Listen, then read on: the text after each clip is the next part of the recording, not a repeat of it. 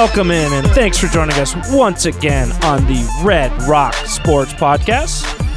It's Tuesday, September 21st, coming at you on the last day of summer, although it feels like the first day of fall. Getting cold out there, feeling good. I'm Jared All, alongside me, as always, Connor Holzkamp. How are you, dude? I'm good. Is it really the last day of summer? it is. I- uh, hey, learn something new every day. Like on the calendar, All it's right. the last day. Yeah. I love fall. Yeah. Fall's my favorite Yeah. season. How come we can't have like a gopher for the for the last day of summer like we do for the 1st Don't day say of spring? gopher. Don't say or gopher. whatever. right now. groundhog. Groundhog. Uh, Sorry. uh, for those of you out there that are CU Buffs fans, Oh, yeah, you that may was- understand why I am uh, not happy about the Gophers right now. That was embarrassing. Uh, I am. We are also joined by a fellow CU season ticket holder and uh, sports betting extraordinaire, Tyler Walgie, joining us, filling in for Nick Sopers. Hello. Thanks for having me on once again. Now, Nick is out. Producer Nick, once again. I don't know where he goes. Does anyone know where he is right now? I don't. I don't. Again. Once again. Actually, he- I have no idea. oh. Yes, I don't either. So, can we? Sh- should we play a game of where in the world is Nick Sopris? and then when he comes back, he can we can see who is closest. Now, let's play closest to the hole. So Okay. whoever gets Okay. the closest uh, geographically. All right. So, should I go first or? Do it. it was your idea. I think you go for it. I think he is somewhere in California again. Nick's a California guy. I was wrong last time with San Diego, so I'm going San Diego again. All right. I was off. I I think he was in Napa last time, so going to San Diego. That's my guess. Oh, okay. So you're doubling down. You know, you, you missed it the last time, so you're taking the odds. Got to double on it. down. Yes. Okay, and and see, this is where I don't know uh, Nick's vacationing habits as much as you do. Apparently, No, You- I you actually I'm kind of shooting in the dark here. Um, one one trip that I do know that Nick likes to frequent is Las Vegas. So I'm going to go Ooh, ahead and throw Las Vegas out there. That's a pretty good odds to throw out there. Vegas. I love Vegas. I've been to Vegas a couple times with Nick as well, and uh, it's it's fun. It's fun. in Okay. Vegas You know. with So. Just because Walgie already got the uh, Tyler over here, got the West Coast covered, and you're going a little Vegas, I'm gonna since we're playing closest to the hole, I think I'm gonna go a little bit on the East Coast here. I'm gonna strategy. Yeah, I like yeah. so, strategy. That's Um, very good. and actually, you know what? I am going to guess we're going to go Boston. Boston. It just seems like a If you're gonna go of- East that's a nice that's what you central. You, know, it's like uh, middle of the golf course. I Yeah, like well, and, and and I also would guess it's not San Diego because I am actually heading to San Diego with Nick in two days. So, oh wait, wait, wait, wait! This is insider information. You shouldn't have spilled the beads info. on that on, hold one. on, hold on, hold on. It doesn't mean he can't go. Hey, hey, he's No, going no, no. here with buddies. He's going there with his his uh, wife. So No. it's very possible. No, honestly, it's very possible that he could still be going to San Uh, Diego. well, so. I- I, I think that he was working with insider. Hey, if you'd like to change your you information, uh, go ahead, change it. But I do quickly before we get off this the topic of producer Nick. I know he's a big part of the show, so I wanted to bring him back in the show. I didn't want him to leave today. So what I did is I went back and I found some audio of him saying a few things so I can answer for producer Nick today. Unfortunately, Jared and I went back and looked. We couldn't find him saying no at all. He's a very positive producer. he's a very And hey, that's what I look for in a producer. I need someone build me up, encouraging me ah, through the that's show. why that's what Jared doesn't like when I have to fill in on the show. no. But all right, so here's what we got from Nick. We have Yes, okay, so he can say yes for any answer. Okay, we can say maybe. maybe, and then this one. I mean, I know that's probably not a popular opinion. So those three things. That's what we have in the arsenal today for Nick. So if if you say something that I really think you would agree with, you may hear a Yes, just out of I like So it. I like it. All right, producer uh, Tyler, fill it in. There you Good go. Stuff. There you go. Well, what do we got today, Jared? All right, guys, on the docket today, we're going to discuss uh, a bit of uh, kind of some personal thoughts on what, what are the best games to attend here in Colorado. There's some great teams, some great venues. What's your favorite one to go to in person? Also, I feel the need to talk a little bit of Rockies. I got to eat a little bit of crow on some of the things I said early on in the year. But first, of course, we got to talk little Broncos coming off NFL weekend two.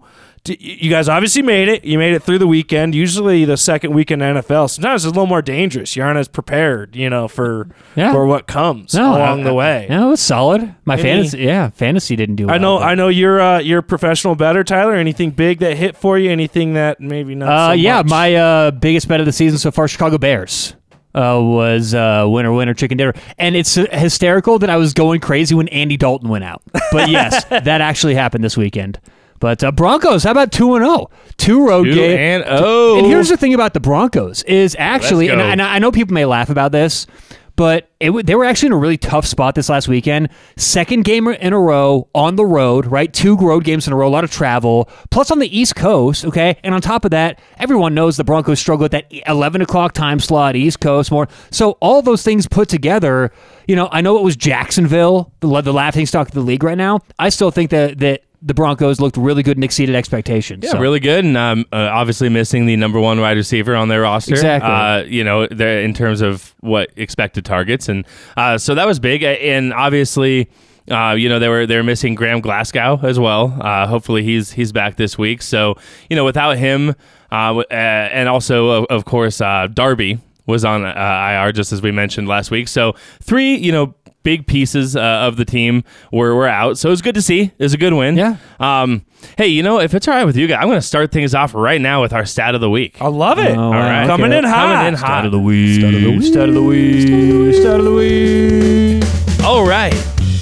With Sunday's win, Broncos quarterback Teddy Bridgewater, as we call him in studio, Teddy Two Gloves, uh, becomes the fourth player in NFL history, fourth player in NFL history to open a season with two touchdowns, no interceptions, 75% or more completion percentage uh, in each of the first two games. And he joins on that list. The only quarterbacks to do that, open the season with that stat line, is Drew Brees, Aaron Rodgers, and Jeff George. Wow, that's nice company. You had to feed the monster over here, Connor. You have to know Tyler sitting in studio is going to Well, here's eat the, up here's these the thing, guys. Honestly, it's exhausting being right all the time. you know, I come in here, I fill in on this show. I, I, I occasionally would like to be wrong because it's a chore, always having to carry that burden. okay, so- okay, okay, This guy, okay. This guy. Just no, but hey, cr- credit where credit's due, and we talked about it a bit last week, and I think Teddy really answered the bell again this week, and just man, he looks he looks good, he looks comfortable, he looks poised out there. Uh, it's it's fun to watch him. He, he did, and, and let, I mean, hey, I'm gonna keep beating this drum. I'm all on the Teddy train, all right? Like, Sure. and uh, and I was, I, it wasn't like I thought Teddy was the worst quarterback necessarily either. That was never my uh, intention. But regardless, I'm on the Teddy train. I'm good. I got a bonus stat for you guys here, just real quick bonus. no, stat. you're limited to one week. stat. Start one bonus. This is a quick one. Bonus Sure. number two. Okay, we're holding him here. He says one more stat. It no is. more. It the is rest one more of the stat. show. Uh, so Teddy Bridgewater's, uh, and this this actually this stat was taken before Monday Night Football, so I'm not sure how Monday Night Football may have changed this. Okay. Uh, but Teddy Bridgewater's average depth of target, his average depth of target Important stat. is It is. yeah, Really, yeah. I, am not kidding. It's oh, okay, important. so is 10.1 yards, and it's the highest of all starting quarterback quarterbacks through week two. Yeah, those are good stats. I mean, hold on. So let's let's be careful here because he's, I think, right now exceeding how good you know He his is. expectations. So- Absolutely he is. Yeah. So th- now this isn't going to again. I will go back to what I said last week. Let's see this against a top tier defense, which they're gonna get a chance to do over the next six weeks, and we'll talk about that a little bit as we look forward. I want to kind of look forward at some of these games. Obviously, the, the Broncos go up against the Jets here this week, and you know I don't want to ever just check one off, but I mean, come on, guys. It's the Jets, right? I mean, we th- this would should be if there's a game on their schedule, we should be able to look past a little bit, Oh, yeah. at least as fans. Hey, we're fans. We're not. We're not players. We can we can go all out. Broncos winning this week. yeah. you So, heard it here first. Beyond No, that, though, totally. there are Zach are- Wilson is a is a joke. I Okay. mean, he's bad. I, I, I, let's Let's not- let's oh. cool it on he the Zach looked. Wilson. He has looked bad. No, uh, okay. Real Hit a quick, the, there. on that on that note though, you look at Mac Jones and Zach Wilson, and tell me those aren't two of the best examples you've seen in recent years where they fell to either the absolute right situation in Mac Jones's you know circumstance or possibly the worst possible scenario for, for Zach Jets, Wilson. Jets, Jets, Jets. I mean, man, eh, they fall with 20 other teams and they probably have completely different outcomes. That's why I said he should have pulled the Elway Eli Manning. Said I'm not going to 100%. go play there for I Robert would ne- if I'm a quarterback, I would never want to play for the Jets. They're a joke. I Look totally at they. agree. I mean, all the way back to to the Namath era, that they've been a joke. But actually, what's what's interesting is, is the stat Connor brought up earlier: the average depth of target. Mac Jones right now, I think he's third last in the NFL with 3.1 yards per target. Hmm. And so what they're doing, they're they're easing him into the system. And so the question is, and this is kind of a debate: Would you rather have the approach of easing Mac Jones into where he looks really good and they're producing, or would you have the Trevor Lawrence approach where he's throwing 9.1 yards downfield? He's making his mistakes. He's going to take his lumps, but his progression may happen faster. Yeah, you know, what? it's a good question. I, I think, you know, that's a good question. And, and I don't know if there's necessarily a right answer to it. Obviously, Bill Belichick wants to go the other route. So, Right. I, you know, hey, when in doubt, I'm going to go with Bill Belichick's logic. Yeah, So- I mean that, you can't really go wrong there. But what I'll say to that is, you you probably have a higher percentage of quarterbacks that turn out to at least look successful in the Belichick Mac Jones approach, mm-hmm. whereas the best of the best are going to really exceed. And I look at a guy like Deshaun Watson that was kind of thrown to the wolves as a young quarterback, and he thrived through it. And he really became the quarterback he is almost in spite of the situation Right. he was put in. Not everyone could do that though, and I, I think there's that kind of like you throw him to the wolves mentality, and and a lot of guys don't handle that and can't handle that. And uh, can I just say, uh, I, I know we're going to get back to the Broncos a little bit, talking about that game uh, and their season outlook. But uh, can I just say that Trevor Lawrence um, looks pretty good to me. Yeah. I mean, he looks. There's a lot of things that I think you watch that quarterback, you you take from his, you know, from what I watched on Sunday, that were like, wow. I mean, he has some real talent. I mean, that that throw on that first touchdown was spot on. It was amazing, and the and the way that he is able to. I mean, he seems. Sometimes you see rookie quarterbacks and they get phased by the pressure, right? I mean, like it, it's just human nature, right? You get a, a 270 pound defensive end flying off the edge towards you, right? You're gonna flinch a little bit. I saw Trevor Lawrence step right up into the pocket, right in the face of Von Miller, right at him several times, and just stay in there, make a really good throw downfield. And so I don't know. Hey, I I uh, I see where the hype is coming from. Is all I got to say about that. But it's good. He that was they the number one overall pick for a reason. Well, Right. and and what I'll say for Trevor Lawrence is he looks to me like a quarterback that for the first time in his career, he isn't just the best guy on the field. And he's Right. for the first time realizing what it's like to play against other guys at his caliber. And that's not to say that he still isn't, you know, doesn't have the potential of being an elite quarterback, but you're seeing it like you know the mental mistakes some of those things where oh boy like he's actually got to work through it so if the talent's there you can absolutely see it but you could definitely tell it's going to take him a little bit of time to be that you know uh, you know have that potential to truly be elite i don't think he's going to just jump right in and take this league by storm as many people thought he Lawrence. would. yeah Okay. lawrence Hey, So uh, Connor and I have a bet that Trevor. Lawrence will. I have under 0.5 Super Bowl wins. Uh, Connor has over 0.5. I'm just hoping he gets traded out of okay, Jacksonville You at guys, some you guys put that on Trevor Lawrence, but ultimately, what that comes down to, and obviously, this is assuming he stays with the Jags. That's an organizational no, thing. see, Yeah, see, that's I'm, exactly- I'm that's hoping why I he took gets under. traded out of Jacksonville. yeah, that's, That's you don't a want him to stay in Jacksonville. yeah, but hey, if Jacksonville's doing what they're doing, they should keep him. But either way, Well, see, uh, here's what's great about that bet from my perspective. See, if they win in you know four or five years or whatever, Walty's got to pay up. I, he might. I have to have wait maybe twenty years or so until I have to pay Walty until I pay Tyler That over. is so, very true. So hey, Yes, it's uh. I see only upside here. Uh, anyways, hey, getting back to the Broncos a little bit. Uh, I want to get to you, Jared. Just perceptions. What what stood out to you about the? I know we talked a little bit about Teddy Bridgewater. We talked a little bit about these injuries. Uh, what else did you did you see from the Broncos? What do you like? Uh, maybe some concerns. Anything of, of that nature? Uh, you know, I'll be honest. I was not overly impressed with this game. Um, it was it was too close. It was kept, you know, you know, close the whole time. So you don't love to see that. Defensively, they're strong. They look really good in the secondary, particularly even down Ronald Darby. You know, Patrick Surtain had a little bit of up and down game, but he makes the big play with the interception, and you see why the Broncos are so high on him. And he, he made a great play there.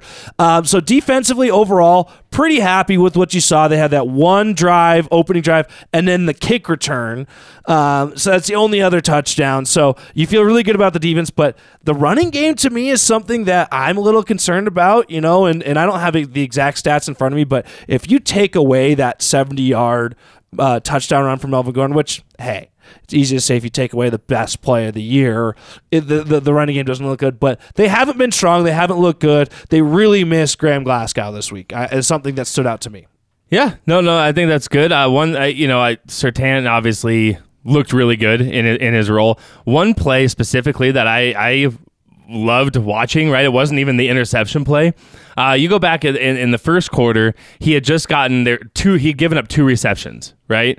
Um, and so there was a uh, two receptions, and the, and the announcer even goes, "Hey, they're." I think it was Jay Feely saying, "Hey, they're they're picking on the." Ooh, I gotta throw out some props. Jay Feely's not bad as an no, announcer for a no, kicker, man. Yeah. I'll take it. Not bad. So, uh, you know, they did. Uh, uh, even mentioned, hey, they're they're going after the rookie, and and almost right on cue when he said that, uh, Broncos throw out a dime package. It was a third down, and so they're playing, you know, zone, and made an excellent read. Pat Surtain made an excellent read going outside. He read the quarterback's eyes and he made a really quick motion. I forget who the receiver is, but he goes out, rips the ball away from him, and the guy goes, "Oh." And Surtain's in the area, and you know he's kind of. I mean that that was the moment that I saw that I was like, "Hey, this guy is it, dude. He he has that potential because not many players can be, t- you know, not not many players have the closing speed of being able to close, you know, 15 yards, 10 yards of distance away from the ball just like that, right? So that was pretty impressive to me.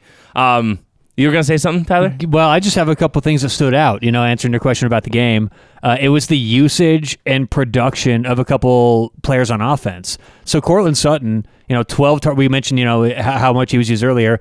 12 targets to Sutton. Next player was Noah Fant with six. So obviously, Sutton's getting a lot of those looks, a lot of action in the offense, and he had nine catches to go for 160 yards. So he's producing with it. In the rushing game, Javonte Williams and Melvin Gordon both got 13 carries. However, Javonte Williams dub- doubled Melvin Gordon's uh, 33 yards. more yards, huh? Exactly, 64 yards to 31, and his long was only 16, so he didn't get some huge run in there that skewed the stats. So Javonte Williams producing early a good sign for the Broncos because we expect Melvin to come on late. That's what he's done in his career generally every season. So I think this is good news for the rushing game. I, think, I, know I you think said you if Melvin about doesn't doesn't get going though, he's not going to get his chance to come on late. I think he's going to get overtaken as the lead back if he doesn't kind of produce as an early. I mean, that's what you hope for as a Broncos fan. You you take a guy in Javonte Williams in the second round. I mean, that's what you're hoping for. Yeah, this is a guy that I mean- should be taking over week four, week five, week six. This is, should be the guy that we're starting to turn to. Hopefully now because he's he's. But wasn't there so much. Melvin Gordon hype?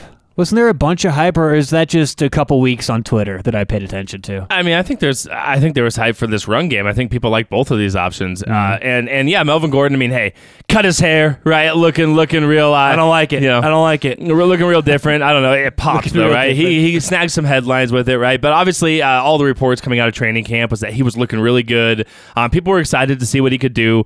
I think I agree with you, Tyler, and, and maybe this isn't what you're saying, so I don't want to put words in your mouth, but I watched through these first two weeks. It seems pretty apparent to me that Javonte Williams is the more explosive back. He has a little bit more, and I know people are going to say, you know, week one, Melvin Gordon had that 72 yard run or whatever it was, right? Which is great. I mean, Melvin Gordon, it's good to have a, a another back that can do that, right? Right. But just gen- generally speaking, on every other carry throughout these first two games, it just seems like Javonte Williams has a little bit more. He's a little quicker, a little bit, a little more wiggle wiggle. No, you know? I, I agree. I mean, Wiggle, speaking, So I had a I had a strategy in fantasy going in that I thought, man, Melvin Gordon, you're grabbing him late, and my hopes was that he's going to put up huge numbers first three or four weeks, and then you can parlay that into a trade. In my mind, kind of knowing Javonte Williams Jared's is always playing the long game. over, Always playing the you know. game. How'd that strategy work out for you? Well, uh, week one looked great. I'm like, sweet. This is per- this is exactly what I need because everyone looks on that sheet. You know, uh, three weeks down the road, they all forget it was one 70 yard run. They see hundred yards and a touchdown. They're Well, like, I never wow. forget, Jared. I know, I know. I shouldn't say this because I have people that listen that are in our league. These two guys are in the league, but I do know that uh, you know I, I don't think you guys are, are going to be trading for uh, for him Now, right there. now I see, I- and this might be maybe maybe it's uh, not really that hot of a take, but uh, I would love to see the Broncos. Is this starting starting? Gonna, is this going to be an unpopular take potentially? I don't know. Maybe. I hey, can, maybe I can, uh, I can have you- producer you- Nick intro you here. you- well, I mean, I know that's probably not a popular opinion. Go ahead. but well, we don't know if Nick would think it yet. You got to listen to it, and then you got to tell me if Nick thinks. Speaking of putting words in people's mouths, yeah, right? hey, All right. producer Nick, is it okay if we keep doing this with your voice? Yes. Okay, All right. we're okay. All right, then. hey, we're good. Yeah. Uh, so, I would, what I would like to see the Broncos do starting week three. I, I mean, I want to see this starting now. I would love to see Javonte Williams move towards a a more traditional first and second down back type role. Put Melvin Gordon in there on third downs. I think Melvin Gordon, for one of his strengths that he's shown so far through the season, he's, he's looked pretty good in the passing game. They've lined him out uh, in multiple positions. They've lined him out wide. They've lined, he's gone out for a lot of routes behind from the line of scrimmage. He was always known as a good pass And, catcher and he when he was with the right. Chargers. And I know last year he didn't have such a great year in that regard, but I mean the Broncos were a mess last year. Neither here nor there. I would love to see starting week three get Javonte Williams into those first and second down runs, and then I would love to see Melvin Gordon be more of that traditional third down back. I know we're paying the man eight million dollars. yeah, give him the, the, uh, the pseudo start if you want to run him out there on the first play. Fine, but right, right, fine. And hey, you, when Javonte needs a breather, right? Like maybe he has Yeah. two consecutive carries in a row or something. and gets a honestly, you down. mentioned you mentioned the contract. To me, more importantly, is you don't typically take a second round pick on a running back. So the value No, you put no, into Javonte point. Williams, uh, screw the contract. That that what's done is done. You invested in this guy this year. You believe in him. If he's producing, let him be your guy. Yeah, and uh, you know, I think one one last thing I want to say on the on the running game. Um, obviously, you know, Netane Muti i- is in there for Graham Glasgow, and I was watching it in real time live, and I just kept noticing on on pass protection, he was getting beat. I mean, he was flat out getting beat by Pat. Pat and Teddy, to his credit, was doing a really good job of working within the pocket, running away from that pressure, rolling out when he needed to. Right, kind of what we've seen these first two games with Teddy. So he kind of mitigated some of that that you that you saw. But I saw him get beat just flat out beat on pass pro and i was actually talking to one of my buddies who uh, watches the coaches film um, he has he has access Like to the, the, all twenty two. That's like the, dedication right, right from right the there. from like the NFL Sunday ticket, I believe, is where, where he gets it Yeah, from. yeah. Uh, so, anyways, he's watching that coach's film. But is it the all twenty two? Do you know, or is I couldn't it- tell you off the top of my head, but I know he was spotlighting on on Muti. He wanted to see, hey, like, because he was like, hey, I think he's doing okay in the run game, right? And he he actually texted me today and goes, I was watching Muti in the coach's film. He was getting beat at the point of attack almost every single time, consistently in the run game. So uh, I think you know it might be, and I know, hey, we got the we got a, an actual handicapper here in studio with with producer Tyler over here. Uh, so I know that he will tell me that you know not very many players are actually worth that many points uh, relative to the line. But I think you know it might be. It, some people might not realize how much of a difference that made having Graham Glasgow out of there, who I, I believe uh, after first week was like in the like 25th, 30th range, uh, Pro Football Focus rated guards. Um, so I think you know I think that was a downgrade, and and I'm really just hoping that the Broncos can get Glasgow back uh, for his health too. As we said, I mean, hopefully he's okay. And, and you kind of mentioned the hopes as he is back. Is there any word? Is he practicing? Do you know this week or?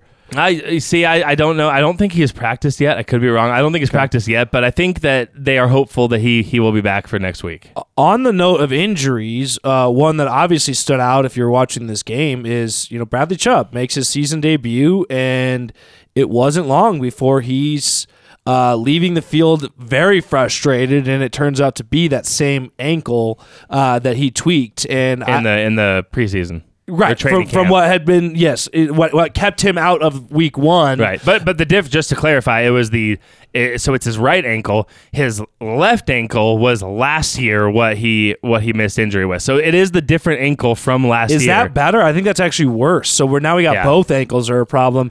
Um, I'm concerned. Not only concerned for this year and how this is going to infect uh, affect Bradley Chubb. Honestly, I mean, hey, coaches are going to be coaches, trainers are trainers. I'm not a pro at that. I'm not going to tell them how to do their job. But it seems pretty obvious he should not have been on the field this week. And you know, to to, to put a guy out there for for what? I mean, let's be honest. It's the Jags. Next week it's the Jets.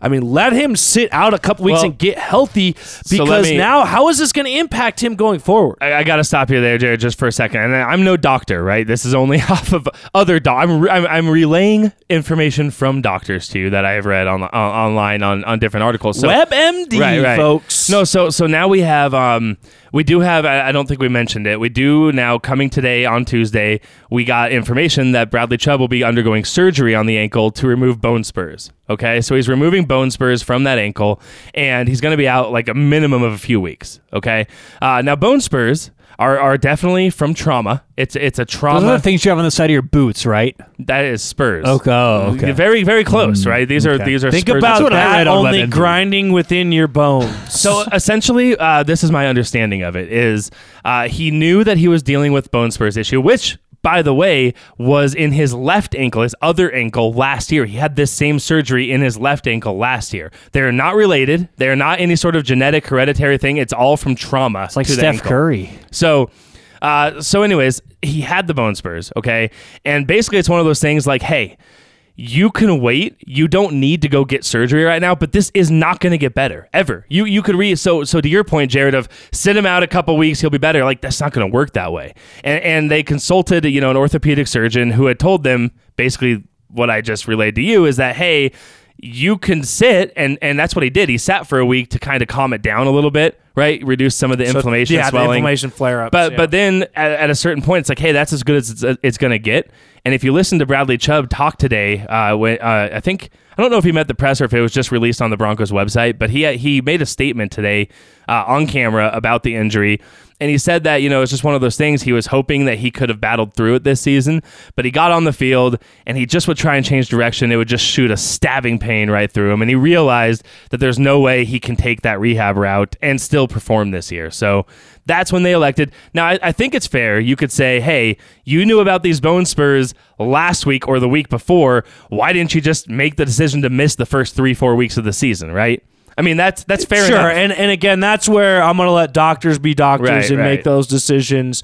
Now, my question to you then, Connor, is what level of concern do you have? Not just about him and his future this season with the Broncos. We're obviously really looking forward to to seeing Chubb and Von Miller both on the same field, which we've rarely seen since drafting Chubb. But not only just that, but for his future and his career in the NFL, how concerned are you?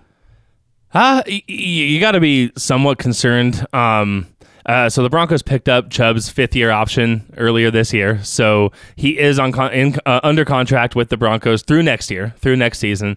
So obviously, you get that season, you know, to let this play out. You'll probably get you know a good half of this season plus next season, hopefully, to kind of see let it play out. They're going to be facing a really tough decision at the end of next season uh, on whether or not to pay him and or move on from him. Right in terms of my level of concern it, it- it's one of those things, right? Ph philosophically. So, eh, are you somebody, Jared? I'm asking you this. Are you somebody who believes in the idea of somebody being injury prone, where like, or, or do you think it's much more bad luck? Because I will give you my answer first, and then I want your answer. Okay. I think it's more on the line of bad luck. I mean, it's one thing if okay, you get a you get a knee injury, right, and you get that same knee injury like a year later, and then the same knee injury a year later, and it's like okay, obviously that one injury you're just not getting past, right? You're putting too much strain on your body, but when it's something like Bradley Chubb, and he's getting a knee injury and then a right ankle and then a left ankle.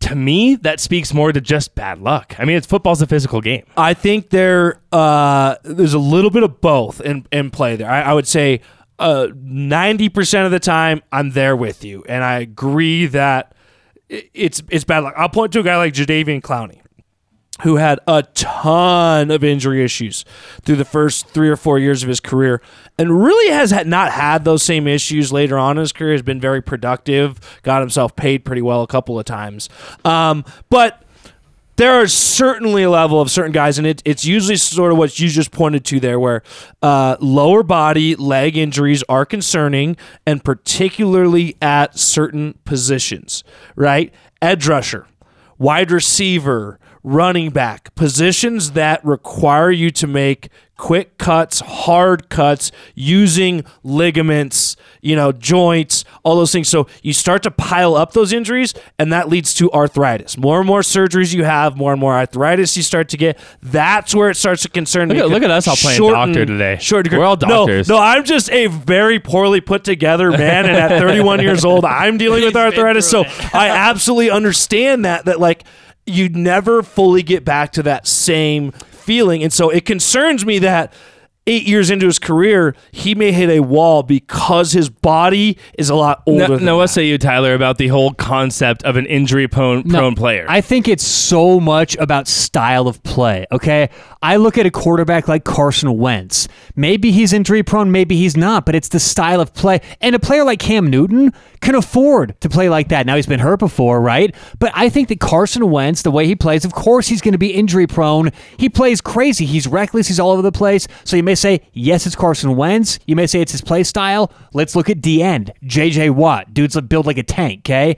Is he injury prone or is it his style of play that he never doesn't go 100%? So I don't think it's necessarily injury prone, body type, things like that. I think it's purely style of play. And some guys, they've got to the NFL playing that style. So it's like, so you don't just turn it off. So you don't like, even think luck plays a significant role? no, no. I think actually luck is not. I think it's this very predictable. Okay. I think that if you get a player who goes all out like JJ Watt, who says, "I go 100 percent every play," and he goes in the weight room and he goes all over, that's good, right? That's what got him to the NFL. What got him paid millionaire.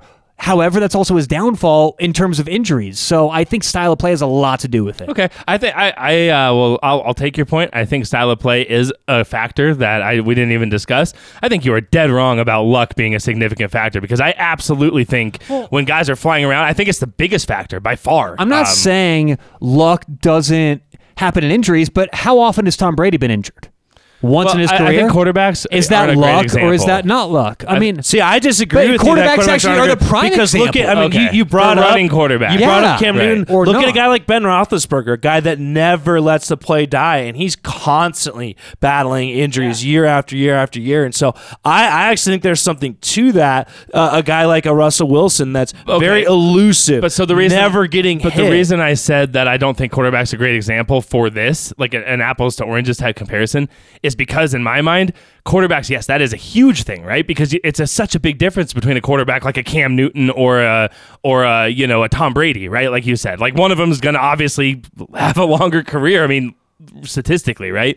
Uh, when you're dealing with with outside uh, line, let- let's just call them edge rushers. When you're dealing with edge rushers in the NFL, I would argue that there's not a single NFL edge rusher that doesn't go 100% like every play. I mean, it is a rough no, job. but it's not. It's not. It's about, not like that. I- it's not as different. I shouldn't probably used the phrase going 100%, but it's the idea of JJ Watt going you guys have seen a spinal tap, right? Turning the the turning it to 11. Does it- does the does the knob go past 10? Does it go to 11? That to me is how JJ Watt played. It was always and I don't think NFL players play 100%. I think that's a total misnomer. I think players take plays off all the time and I would actually I I, well, I, and it's I almost bet on that. There, there, there's And- even and some they don't. strategy to that as a player, where when you're not going 100 percent every play, then when you do, that left tackle's not ready for you. you you're telling me edge. Second and two from the uh, two yard line when they're running it in is the same as third and 10 when you know it's a passing down on their own 10 yard line? No, Third and of 10. course the not. D- and obviously it's a different technique, different situation. I guess my point doesn't even really isn't relevant there because it's a whole different Well, we're situation. really talking about Bradley. Chubb right now. Do Yeah, you really right, think right. Bradley Wait. Chubb is the type of player that is that's what's causing his injury? I mean, he got injured in training camp. I, I'm just Like, saying, overwhelmingly, even No, receivers. but, but it's things like that. The bone spurs, and and for anyone out there that's dealt with bone spurs, I myself have. It's basically your bones are grinding. You're grinding down cartilage, which then leads to no cartilage, which leads to arthritis, which leads to a body in your mid to late 30s falling apart, especially a 276 pound frame that is ultimately not intended to be on the body that it's on and that Right. athletic and that. That's what happens to a lot of these guys. And, I, and hey, you know what? I hope for Bradley Chubb's sake that this is it's not like a math equation where hey this happens it leads to this there's been plenty of guys who have gone through situations like bradley chubb is going through have gotten through that early on in their career and have moved on to great careers so it's there's nothing to say that he won't get through this but it absolutely concerns me in his now fourth season is am i right with Yeah, that yes fourth, fourth season. season we're dealing with the third different injury in his lower body it, it is concerning, and I think it's uh, you know, hey, we're all disappointed. We we have been sold this bag of goods that we're gonna have Von Miller and Bradley Chubb coming off the edge, and it just hasn't happened outside of you know that one season. So, um, hey, uh, I want to ask before we move off the Broncos, I do want to just move to Josey Jewell, who is another injury we didn't mention. Okay, but before we even talk about this, Oh, I want to okay. give some Reversing advice. the reverse. No, I want to give some advice out there. Any NFL players, if you're listening to this podcast, but also just everyone in general. It's a new philosophy I've taken to life. Okay, it's uh, a friend of mine said this to me.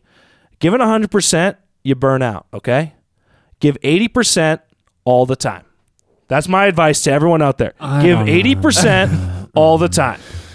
Doctor Phil over here. We got we got Doctor First of all, yeah, Phil that's very zen. Uh, I don't. But I mean, I am not here to debate the philosophy eighty of percent of all the time. It just doesn't sound What is what is what does producer Nick think about that? Producer Nick thinks. uh Maybe. All right, fair enough. Uh, but as you mentioned, Connor, Bradley Chubb, not the only one that went out with an injury on Sunday, and frankly, not the most concerning, at least for this year, as I understand with uh, Josey Jewell. Josey Jewell. Yep. Geez, I just froze on it. With Josey Jewell, uh, talk to us about what what came out of Yeah, it his was- it was- special teams tackle. Punt, yeah, you. punt coverage. It was a nice, uh, nice hit. It was a It was a nice hit. Uh, you know, Josey Josey Jewell. And I saw the hit, and he's been playing pretty well. But I saw it, and I was like, "That's where he belongs in the NFL. He would be so good if that's his main focus." yeah, yeah, yeah. uh, that was funny you say that because I, uh, I don't know. I'm, I'm, I'm actually critical of the Broncos' decision to put their.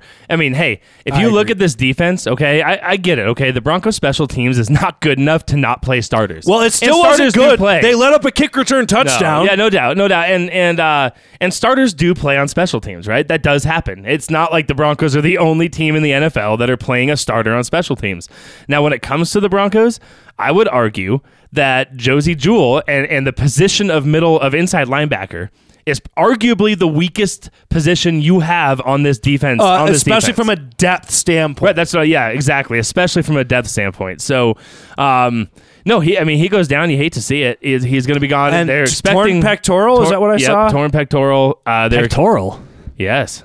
You have to have You know those things that you don't have, as, as they find Tyler? it. What about the peck? Yeah. Is it called the peck? I, I think that is. Pectoral. I think so. I mean, hey, I'm no, I'm not an anatomy expert, Yeah. but uh, that's what I'm thinking. Well, Um, so hey, you hate to see it. He's expected. It's what it's what fit people have instead of man boobs. Yes. Okay. Mm, okay, boobs. well, don't ask any of us about that. Uh, no, you know, you hate to see it. He's expected to be out the rest of the year. Um, Is there any chance he's coming back? I hear that, and I'm like, that's a done deal, right? There, there's no, there's no coming back in, in a season from a torn pectoral. I, I figured That that's- sounds so I think it- painful. Oh, I think that's one of those you'd find you don't realize how many motions use your pec. Like I, I think you would absolutely find that be the one of the worst muscles, to, especially if it's your dominant side. You know where you would write, where you would use a you know a spoon or oh, it just sounds terrible. And so now, uh, now the Broncos are going to have to rely on their depth, which is non-existent at the inside linebacker. I, I believe they have Justin Strnad coming coming in. To, uh, he's the first man up. See what Yeah, and then who's the rookie that they drafted out of Ohio Browning- State? Browning? Browning. Yeah, Hey, guess what? You're going to get some snaps on the first team, buddy. Like I hope you're ready to go. yeah, and uh, I, you know, I don't know that much about Justin Strnad. Um, you know, and I, I'm, as our listeners probably know, and I know you guys give me grief about. I'm not a huge college football guy, so uh, I, I kind of start watching film and like I start watching highlights more like it when they're coming into the draft, and I, you know, I'll go look at a player and I'll go watch. 10 minute YouTube videos about uh, just watching these guys' best plays. And so I really don't know much about Justin Strnad. Any, anyone got anything on him? I mean, I know he's a pass cut. He's he's He touted is- as a, as a fast. What I will say as a prospect, he's the anti Josey Jewell. Okay? Yeah, yeah. He's raw.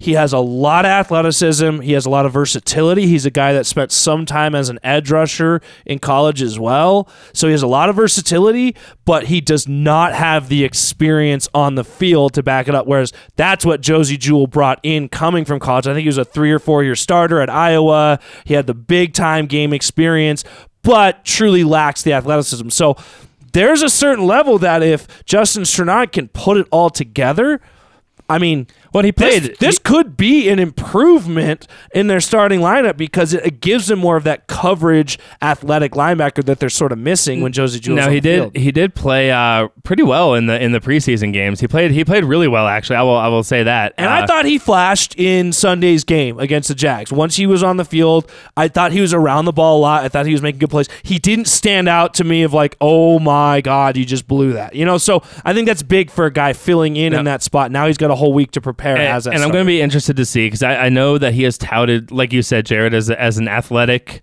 um, guy that can really move line to line. Right? He can he can move lateral movement is great. Uh, he was touted as being somebody that could really, if he reached his potential, be a really good pass defender from the linebacker position. Um, so I, I'm curious to see, you know, where that comes from. My concern is is Josey Jewell was. He was looking pretty good uh, this year, actually. To be honest with you, I was He was, surprised yeah. with Josey I I don't Jewell. think either of us. I don't want to put words in your mouth, but I don't think either of us were very high on Josey Jewell coming into the season. Yeah, man, I thought he was just like you know he's, he's but a he had performed well starter, and and and had looked good. So and he was their uh, dime linebacker. And so I'm really curious to see uh, in the dime package when when they put out Strnad in there, can he handle the the run coverage on those you know those draws and stuff that you get in that dime And coverage? That will be the concern when it comes to Being in there is can he hold up at any level comparable to Josey Jewell in the run? Because that was where Josey Jewell was very good, very successful for the Broncos. now, what about Baron Browning? Anyone got his college uh, profile here? Uh, you know, he's not a guy that honestly played a ton at Ohio State. He, I mean, you got a lot of talent at Ohio State, so even their backups are getting drafted half the time. So again, similar to Strnad, Browning played actually more edge, more outside linebacker. Okay. For uh, the the Buckeyes uh, in college. The Broncos saw his athleticism. I don't think he has quite the length to be an edge guy. That's why I think they're moving him into the middle. But he's a project, and where Strnad has that year under his belt with his, with an NFL team, learning the position, learning what he's doing, uh, Browning does not, and he even missed some time in, in camp, being injured. So I think you should be a little bit concerned if Browning is spending too much time on the field because I don't know that he's quite ready for that moment. We'll see. I mean, obviously, you don't, know if the guy gets on the field, but I don't know that you saw him much even in the preseason. All right, yeah, no, fair, fair enough, fair enough, and uh, it'll be, excuse me, it'll be interesting to see what the Broncos do moving forward. Uh, what do we got, Jared? Uh, I, I know we got the Jets coming in next week, home opener. We talked about that. Uh, let's let's take a little bit of a look because I think the Broncos now are going to hit this stretch of schedule where hey, we've been talking about it's time to to have a little competition. I mean, it's time to uh, face an elite defense, right? It's time to face a, one of these better teams and kind of a litmus test for these Broncos. Sure. So what, do- what do we got on the plate? Yeah, so the Broncos kind of got that extended preseason, their first three games being the Giants, the Jags, and the Jets. I mean, you cannot hope for a, an easier slate of games to start out the year. After that, things changed. You hit October, October 3rd, the Sunday, which is the week after this Jets game. Broncos host the Ravens. And then the following week, they go at Pittsburgh Steelers. They host the Raiders. And then they go at Cleveland um, on the 21st, which is a Thursday night game. I see two wins there. And they end October with the Washington football team at home, which say what you will, but it's a Three solid wins. team. That's Hang- three wins. hang on, That's I'm- three out of So five that's wins. five games in October. Hang on, I'm not going to let Tyler get off the hook by just throwing out an arbitrary two wins there. Which two are those? Are the wins there? Will you read them back, Jared? I'll go Okay. win, loss, win, loss. Ravens at Steelers, Raiders at Browns, uh, football team. Ravens loss, unfortunately, close loss. At Steelers win. Uh, what's the one after that? That's the other win. Raiders at home. Raiders at home. We'll beat Raiders at home. Even though the Raiders are looking good this year, uh, we beat the Raiders at home, and then we'll lose the fourth one, Jared. Uh, at Cleveland. Cleveland, Browns. Listen to me talking like yeah, they will, uh, Cleveland, and then the fifth game I think we have a win. So yeah, I got three and two in those five, in that five game stretch. Okay. Hey, it's gonna be good to see uh, see what these Broncos can do with with a little bit of a. Hey, So I three and two would put you at six and two. Yeah, and look, eight that, games. that game against Baltimore is going to be close. And here's the thing: everyone listening to the pod right now is going to say, "Yeah, Baltimore," because they look great on primetime TV last week. this is That's the same every- team that just lost to the Raiders. The See week exactly. before. So it's up and, absolutely down every blew week. That game. Yeah, everyone always overreacts to Sunday night, Monday night football. So I think the Broncos are going to give the Ravens a, a, a good matchup that night. Well, hey, and uh, Uh, the parity in the NFL is pretty ridiculous right now too. I believe there are only two undefeated teams, two two and zero teams in the AFC right now. That would Okay. be your first place Denver Broncos There we go. Woo woo! and the Tied uh, with who I predicted would dominate the A- AFC West, right? the Oakland Raiders. the Uh, Oakland yeah, let's just- Raiders. Let's just skip past Um, that one. Yeah, I'm not even. I'm not going to go there yet, though. I We're not still giving them believe- airtime, I Jared. still believe this is a very bad team, and they will start looking that way later. in Thank this you, season. thank you. Okay. Okay, Yeah, true Broncos I will form. stand by that. Uh, but Connor, what say you to that five game stretch? Tyler's got us going three and two through that. What do you think? And I'm not. I'm not saying I need to pin you to a wins and losses. Maybe I will. I don't know. Um, but how do you feel coming out of that stretch? I mean, going into it, do you think you feel good about the Broncos coming out of that? Ah, hey. I'd like I'd like to feel good. At this point, I kind of feel a little bit like a whipped dog, you know, that's just been beat so much into submission to where I can't feel good about these Broncos. I, I do though. I do. Despite the despite being beat down over and over again, I do feel good about these Broncos. I cannot help myself. I am excited. I still think they're going to have trouble beating the Ravens. I think they're going to have trouble beating the Steelers, and I think they're going to have trouble beating the Browns. I think maybe you find a way to get one win out of those, maybe. Um, and I do think you. I do think they, they take care of Oakland at home.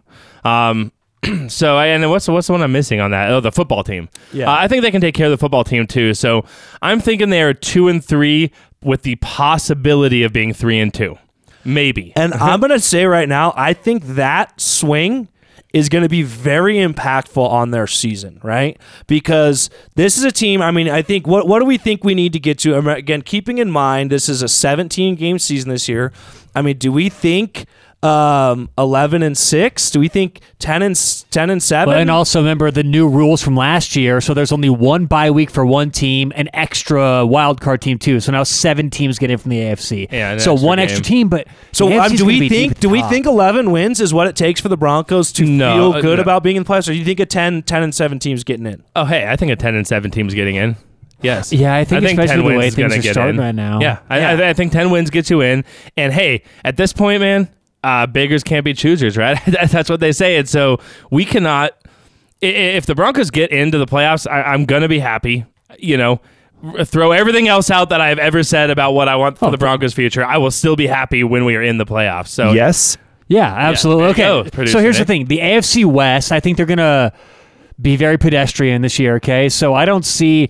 uh, Do we all have the Bills winning the, or excuse me, the East? Do we have the, all the Bills winning the East? Buffalo or Dolphins, Patriots, Jets. Yeah, I mean, I could see It's gonna be the Bills and possibly Patriots, taking right? it, but Bills. certainly, So it's going to yeah. be Bills, It'll be the Patriots, one, two. Let's just not even spend time on that. Just one, two, right? Who cares? Okay, so those two in the we- uh, let's skip the West. The North, obviously Baltimore, uh, the Bill or the uh, Browns, and then that's pretty much it, right? Steelers maybe. I think we all the Steelers probably nine and eight, 10 and seven, maybe. I think that Right, first their game was a little bit of a fluke. I'm a little honestly. higher on the Steelers. Okay. Okay. I'm a little bit higher on the Steelers. I, I think, hey, it takes, say what you will about the Steelers.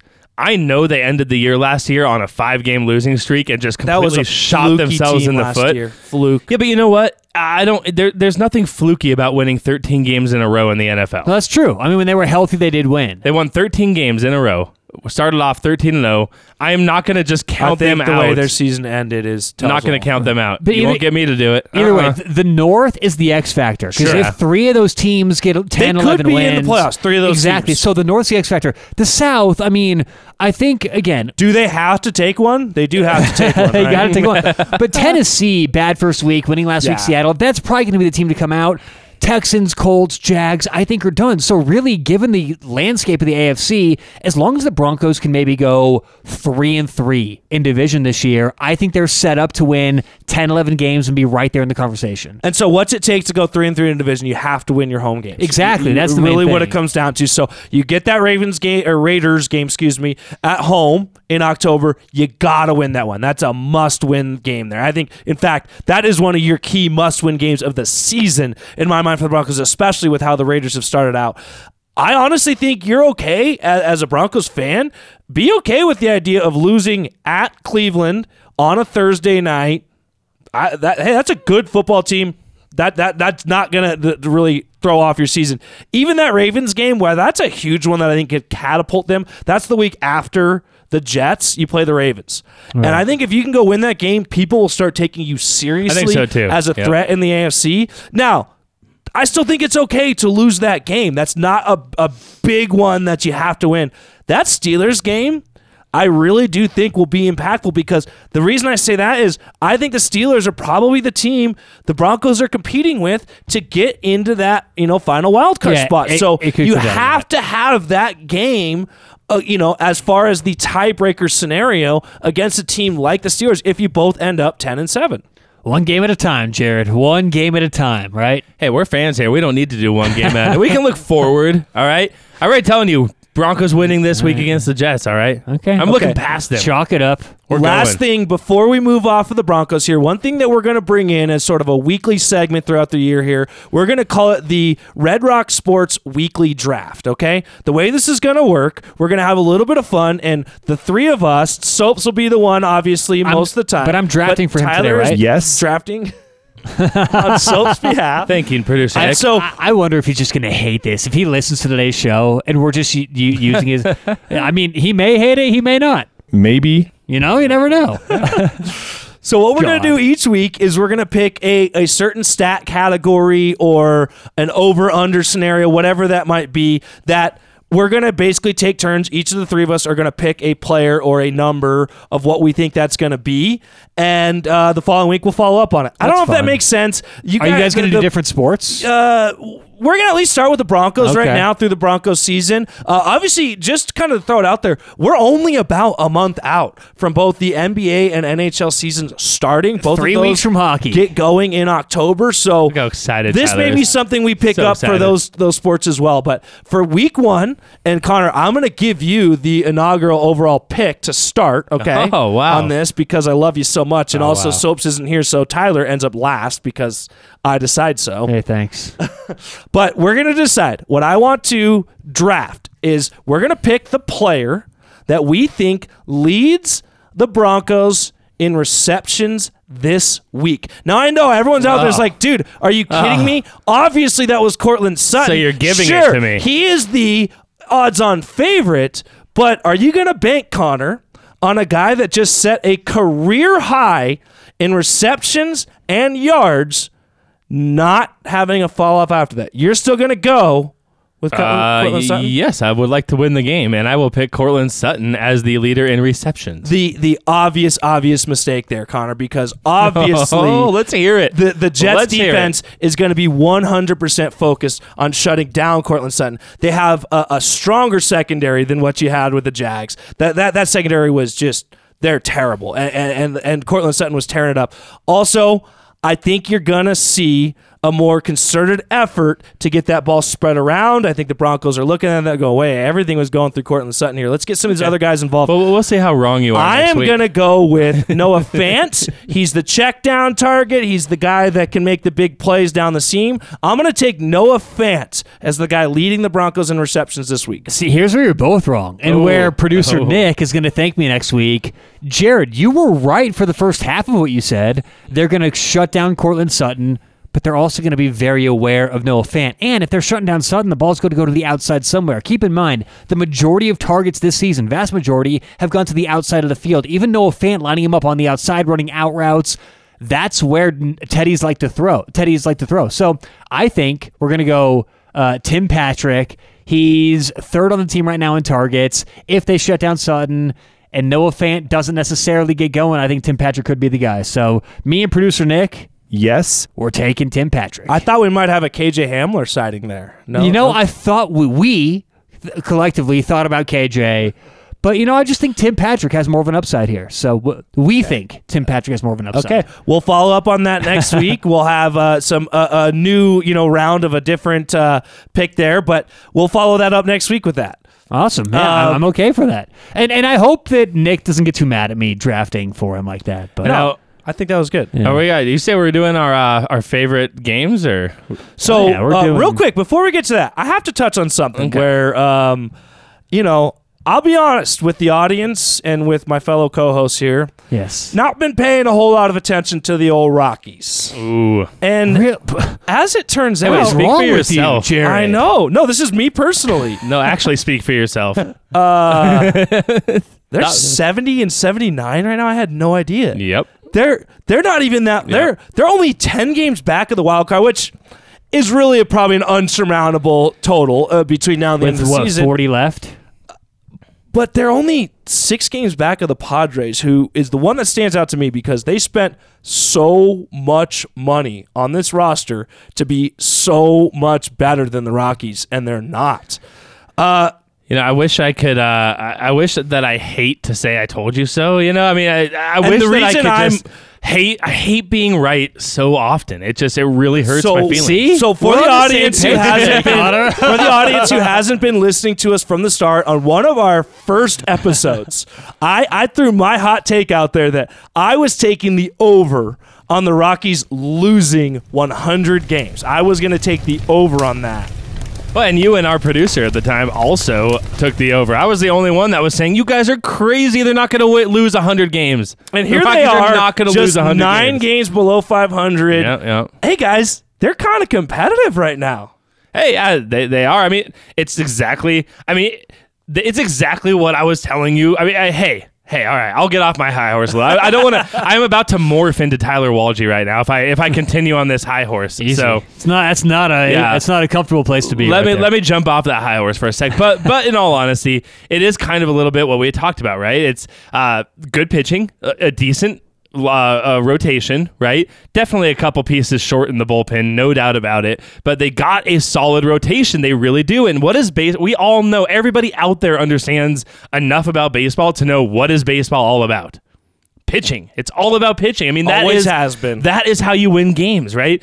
And so I've always kind of looked at this roster and said, hey, they got too good of a rotation to not be, you know, to, to lose 100 games. I mean, 100 games is a lot of games, and, it, and I did not see that happening. I know everyone was down with the Nolan Arenado, me included. I mean, I, I love Nolan Arenado. I wanted to see him here. But one positional player is not going to just suddenly take you from a 70 80 loss type of prediction to an 100 loss prediction. I mean, one player, as as handicapper Tyler over here could tell you, one player is not going to give you 20 games that's a non pitcher. Yeah, I've yelled about that a lot. Yeah, especially position players, and it's so funny that, Right. especially Colorado fans, it's always been the Tulowitzki, Trevor Story, Nolan Arenado. They've always been the next savior. It's like, no, you need a bullpen, you need a pitching staff, and really, you need three pitchers because if you can make it to October, those three guys can get you through. This year, I'm looking at uh, uh, Milwaukee. I mean, they're starting three. Corbin Burnes. Burnes Oh man, is, they're going to be so good. So that's what the Rockies need. And this whole idea, look, my whole thing with the Arenado trade, not to harp on it, it's that they didn't get the pitchers back. I'm like, if you're going to trade Arenado, fine, give me two or three elite pitchers back. Right. You know, and so that's what I wanted from that trade. I know we supposedly got prospects and all these guys. That's what I wanted back is pitching. So, you know, that's what you need, I think. Yeah, no. So hey, good for the Rockies. It's it's good to see uh, the the Rockies competing. It's going to be interesting to see what they do. We'll, we'll talk about it as we roll into the offseason. It'll be interesting to see what they do with a couple of these contracts. You got obviously Trevor Story, fan favorite, and Jon Gray, who. You know, hey, say what you want about Jon Gray, and a lot of people have been really down on him around here. Tyler included over yeah, here. the wolf of, Wa- of of Blake Street. I call him the feline of Wazee. Okay, but you know what? Solid number but, three. But you know what? you know what? Just because Jon Gray didn't turn out to be the front end ace of the staff that that he was touted to be, right? I, I understand your feeling, Rockies fans. I get it, right? You were sold a bag of goods that Jon Gray is this bona fide ace. Well, guess what? He's not. But that does not mean that he is not a key cog in this rotation right now. Trade him. Ooh, Trade him. man, we are gonna. I'm gonna have to have you on the show just so I can let you know build you up and break you down, Tyler. Uh, Why? the Jon He's a- Gray thing. I, I am a Jon Gray thing. You know fan, what? An Can apologist can I just tell you? Look, se. look, look. Maybe you are. Maybe I'm. I'm off here. Every time I go to a Rockies game, I always like to sprinkle a little cheddar on them. You know, a little pizza money here or there. No, it never hurt anybody. And so I go to a game. I get my seats. Whenever Jon Gray's pitching, I'm like, God. So okay, this sounds like professional better. Tyler's letting his personal interest get in as Ooh. well. Like I said, it all depends on why you're betting out there. If you're having some fun, sprinkling a little pizza money. Connor and I actually had a conversation this week about why you bet, right? Why you make bets. There's plenty of people out there making a lot of money. They like to bet on their favorite team. So be it. You know, if you want to have some fun, I'm not going to yell at you for right. that. So, Have You know what it. I like to do with my pizza money? what's that? Get pizza. Tyler, uh, Tyler What's calls your me. best pizza topping? Salami. Oh, Oh, I- I'm wow. going to go jalapeno. Okay. Okay. And you know what? I'm just I'm gonna do it. I'm gonna, I'm gonna go there. I'm gonna go there, He's and I'm gonna gonna say say, pineapple. oh. Oh, wow. Yeah. Okay, but the, Wow. if we're going a double topping, you get pineapple and jalapeno. You're getting the applause there. I, I, I believe pineapples belong on a. Uh, wait, pineapple and jalapeno. Oh, that's Oh. bomb. Okay, so my, Oh, my yeah. Okay, so my sour, favorite pizza type, and spicy. Oh, favorite yeah. pizza type is pepperoni, jalapenos, and uh, and pineapple. See, I'll take. Do we have a cream sauce or a red base? based sauce? This is important. Red based sauce, but also if you wanted to add a fourth condiment on there, I would go with uh, the little cream cheese cubes. But Oh, hold on, I like the, the cream, cream cheese. cubes. cheese is The, the pineapple seems interesting to put with the, the pepperoni. So no, it's I- great. It's No, salty. yeah. It's spicy. Really, it's See, I've sweet. never yeah. gone with that. Ooh. And you know what I like is unless it's a thin pizza, is extra sauce. I'm a big. Yeah, I uh, like extra sauce, guy. too. Yeah, I'm a like cheesy guy You're myself. I like guy. that cheese. See, but that's because you're too American. You know, you, Okay. you Jared embarrasses me when we go out. He's just. Uh, It's true. I order the greasiest, nastiest, cheesiest thing no, on the but uh, uh, the best pizza I've had in Denver is this place on Evans and I twenty five called uh, Pantaleones. Oh, it sounds You guys ever been to authentic. Pantaleones? No. Dude, it's really good. I mean, we're talking next level. I think Denver has some pretty decent pizza spots, but Pantaleones is like next level. Uh, all right. Okay, Hey, if we'll we're throwing try it. shout outs, I'm going to throw a shout out to one in Lakewood. It's called Pizzeria Louie's. Woodfire. I've never been there. Money. Okay. It's a little place. There's like three seats inside, or you get it to go. You pretty much got to pull up on Those the curb, best grab spots. it, I get love- out. yeah, of All Yeah, hey, it's- hey, as it's long as we're legit. throwing shout outs, Papa John's. It's just Oh, really. It's a, it's okay. a, Actually, Papa it's John's. a it's a little joint. something it's here. a little pizza joint. if we're trying to get sponsors, let's throw out the biggest name. Yeah, right. Cast a Pizza wide Hut, net, exactly. people. If you guys want to find us on Twitter and become a sponsor, you can hit us at Red Rock Sports One. Uh, we'd lo- we love pizza. We'd love to taste test a pizza. you know. Yeah. Plus, Um, you guys still have a uh, competition right from the Fourth of July. You still Yeah. need you two need to do a speed eating contest. Yeah, where where Tyler. Although you know what, we got to do this quick because I am losing weight fast, and this is going to be a disadvantage. Dude, you're looking me. good. Oh, Can I say look you're, you're looking very Thank you, good? thank you. What's Yeah. the secret? Ah, just eating less. wow. Are you sl- are you sleeping wrapped in trash bags? no, no, You- no, I, really? am uh, I'm riding on a stationary bicycle a little bit, and uh, biggest thing though is I'm just counting my Wait, calories. is the stationary Same. bicycle an actually an actual stationary bike, or is it a real bike that you just can't get going? well, since we're throwing out brand names, I'll say. I'll Don't say, do uh, it. Yeah, I'll say it's a Peloton. Oh, he wow. went for it. Yeah. Wow. Wow, So hey, any. Peloton out there, we can sponsor you as well. You There can we watch me go. in my weight loss journey. Although I'm just going to be honest, Peloton, um, the rest of this, actually, I shouldn't say that. Soaps is in pretty good shape too. Oh, but Nick, my dude, Um, he knows what he's doing. Tyler Oh, and. I, No, we're on the outside looking in. oh, I'm still on the outside. Oh yeah, I'm No, still there. Me and Jared peek in the windows, and we decide to go get some pizza. uh, Yeah, okay, so my favorite brewery that I go Yeah. to, across the street from a Planet Fitness, it's great. You drink beer, you watch these people working out, you feel good about yourself. See, watching people success, There we go. succeed. That's that's what Okay, that's all you okay. need. All right, We're hey, getting out of this. hey, hey, let's get out of these free plugs. Okay, I do All want right? to before before we get out of here. I've been trying to get this topic going for a few weeks. It's been a we while. keep running long, so I want to hit it. What I want to discuss, guys, is very personal. Okay, for each of us, we're all season ticket holders, right? Tyler, you and I both have season tickets Yep. to CU football, the Buffaloes. Connor, I know you have Broncos season tickets. Do you have any others or? Uh, Broncos, and then I uh, almost every single year I buy those like ten game packages to the Nuggets as as well as the Rockies. So Yeah, you and- probably have the most diverse. I go to I go to like twenty Avs games a year. Yeah. So. So you guys, we all have a very diverse approach. Uh, we like to go to games. We love to watch them in person. And I wanted to know what is your guys' favorite games and least favorite games to attend in person in Colorado.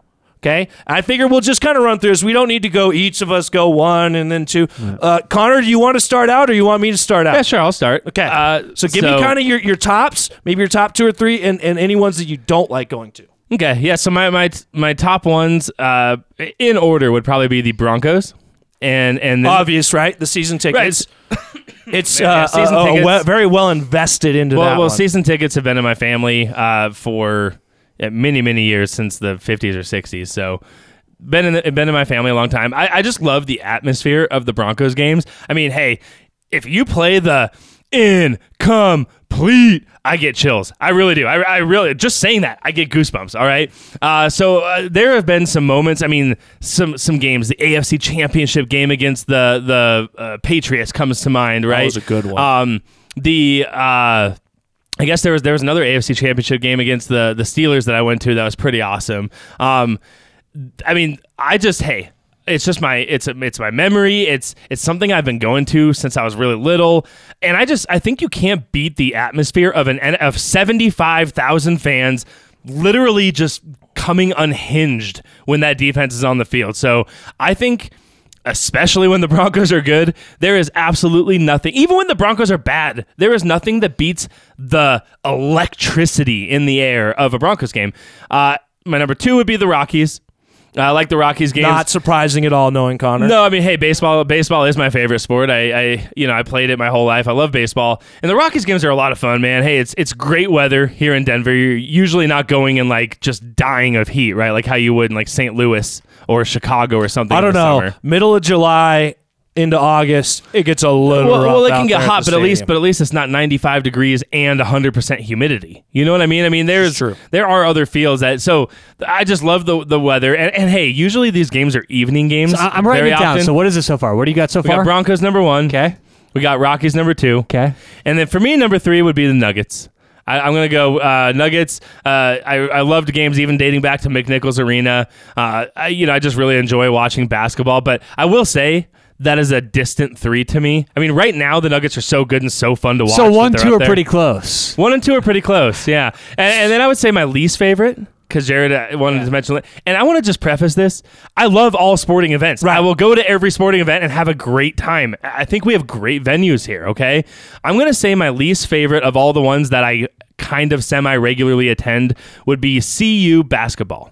Um, Okay. And the reasoning, the reasoning I have for it, like, yeah, it's a cool atmosphere. It's fun. Don't get me wrong. I love going. It's still so much fun. I will always, I will always go to the game if I have a ticket. But the thing I don't like about it, um, and actually, CU football was almost there for me too.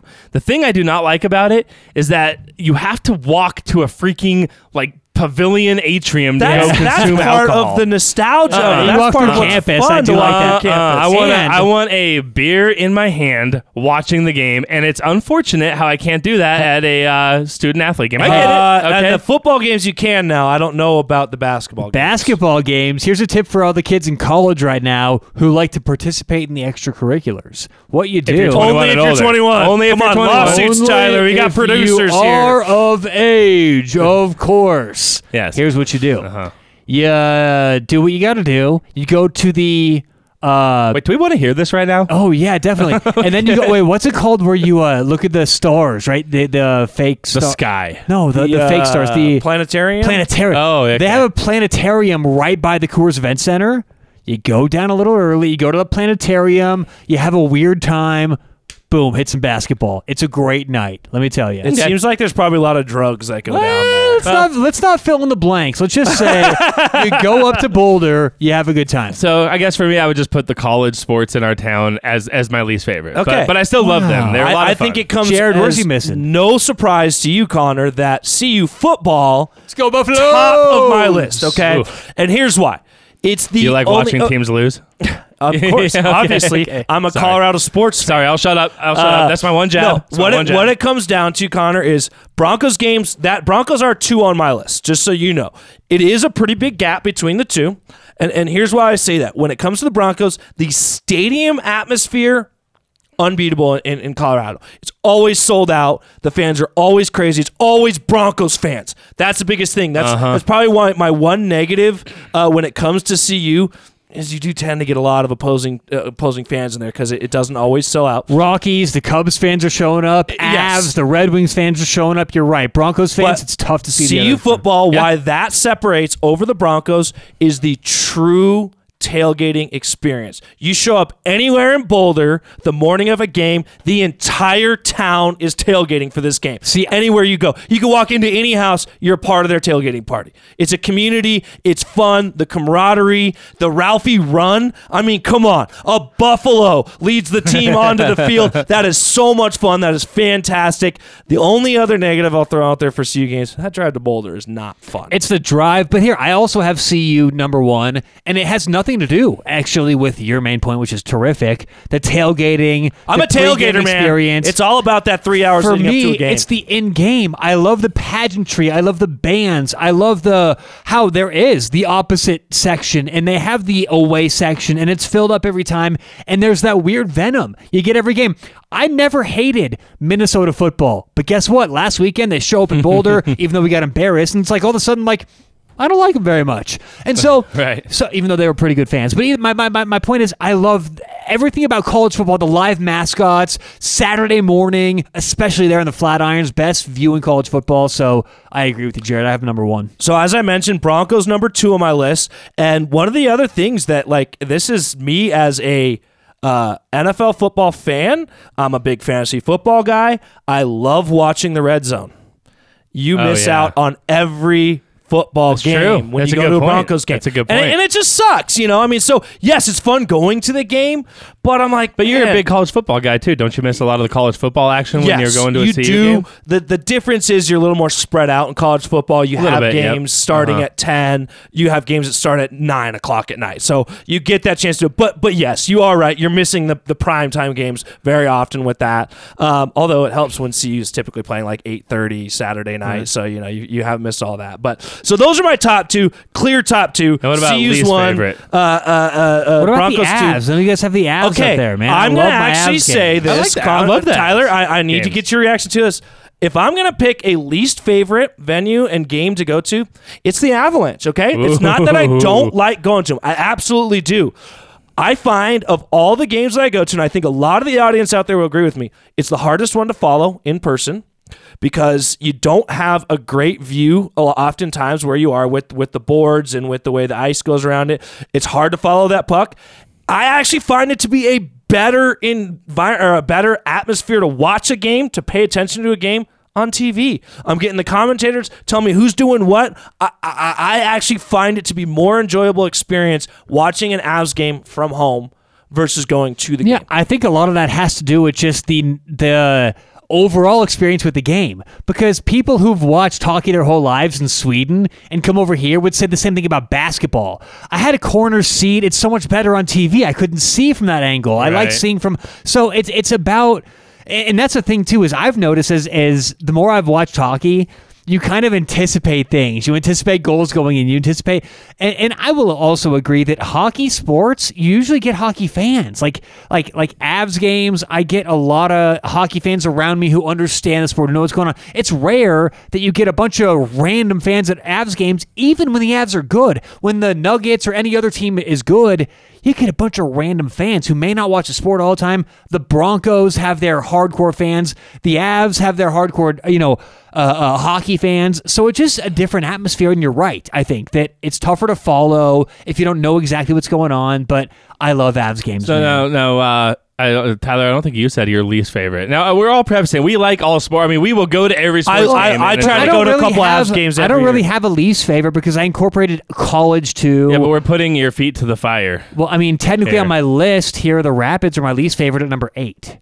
Because Okay, I didn't have even think about the Rapids. I would, you know. Yeah, Have you no, guys dude, ever Rapids- gone to a lacrosse game? Yeah, Yeah, yeah. Yeah, either the the Mammoth or Outlaw, fun. both very fun to Yeah, watch. they're not- I'll tell you fun. the most underrated experience is DU hockey. Now, this may be Oh, coming yeah. from a hockey guy. Yeah, okay. But I love going to DU hockey games. My girlfriend and I go all the time. It's so fun. You get $30 tickets. You can sit six rows up right on the boards. I mean, it's a good. Heck yeah. Yeah, it's a good good value, good price. DU's usually really good. And what I love, again, I know Connor's not a big college guy.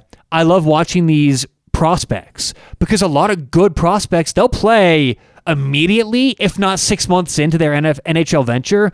So you really see guys coming and playing DU because DU plays in a good division or a good conference to where you're seeing guys drafted all over the NHL. It's like, hey, I saw him last year, so that's what I love. Is these That's cool. No, I Yeah. like I like that for sure. Uh, yeah. Now, I guess I guess look, you know, when I'm looking at you two, you guys prefer to watch children play football uh, over No, over no, men they're, playing they're, football. You know they're what? adults. They're in fact, I am a- they're even being allowed to be paid for their services at this I am point a time. lover of sports. I grew up actually got my start in- in my career calling high school football. yeah. I love all levels of football. If you guys can ever get down to a Valor Christian game, Cherry Creek, watch Yeah, that no doubt. football. No doubt. That is so fun to watch, and you'll see some It future is. players. It is. That- it is fun to watch. So Best- yeah, at any best level, I I'm, level- I'm only teasing you a little bit about that. Best Uh, level of sports is Pee Wee football, though. I mean, that is the most entertaining Okay. to watch. All right, now these you're little throwing kids me. with a giant head. I mean, it's great. Now you're throwing me. Mm-hmm. All right. Uh, well, hey, there you have it. That was uh, that was good. That was a good segment. I like it. It's good. Uh,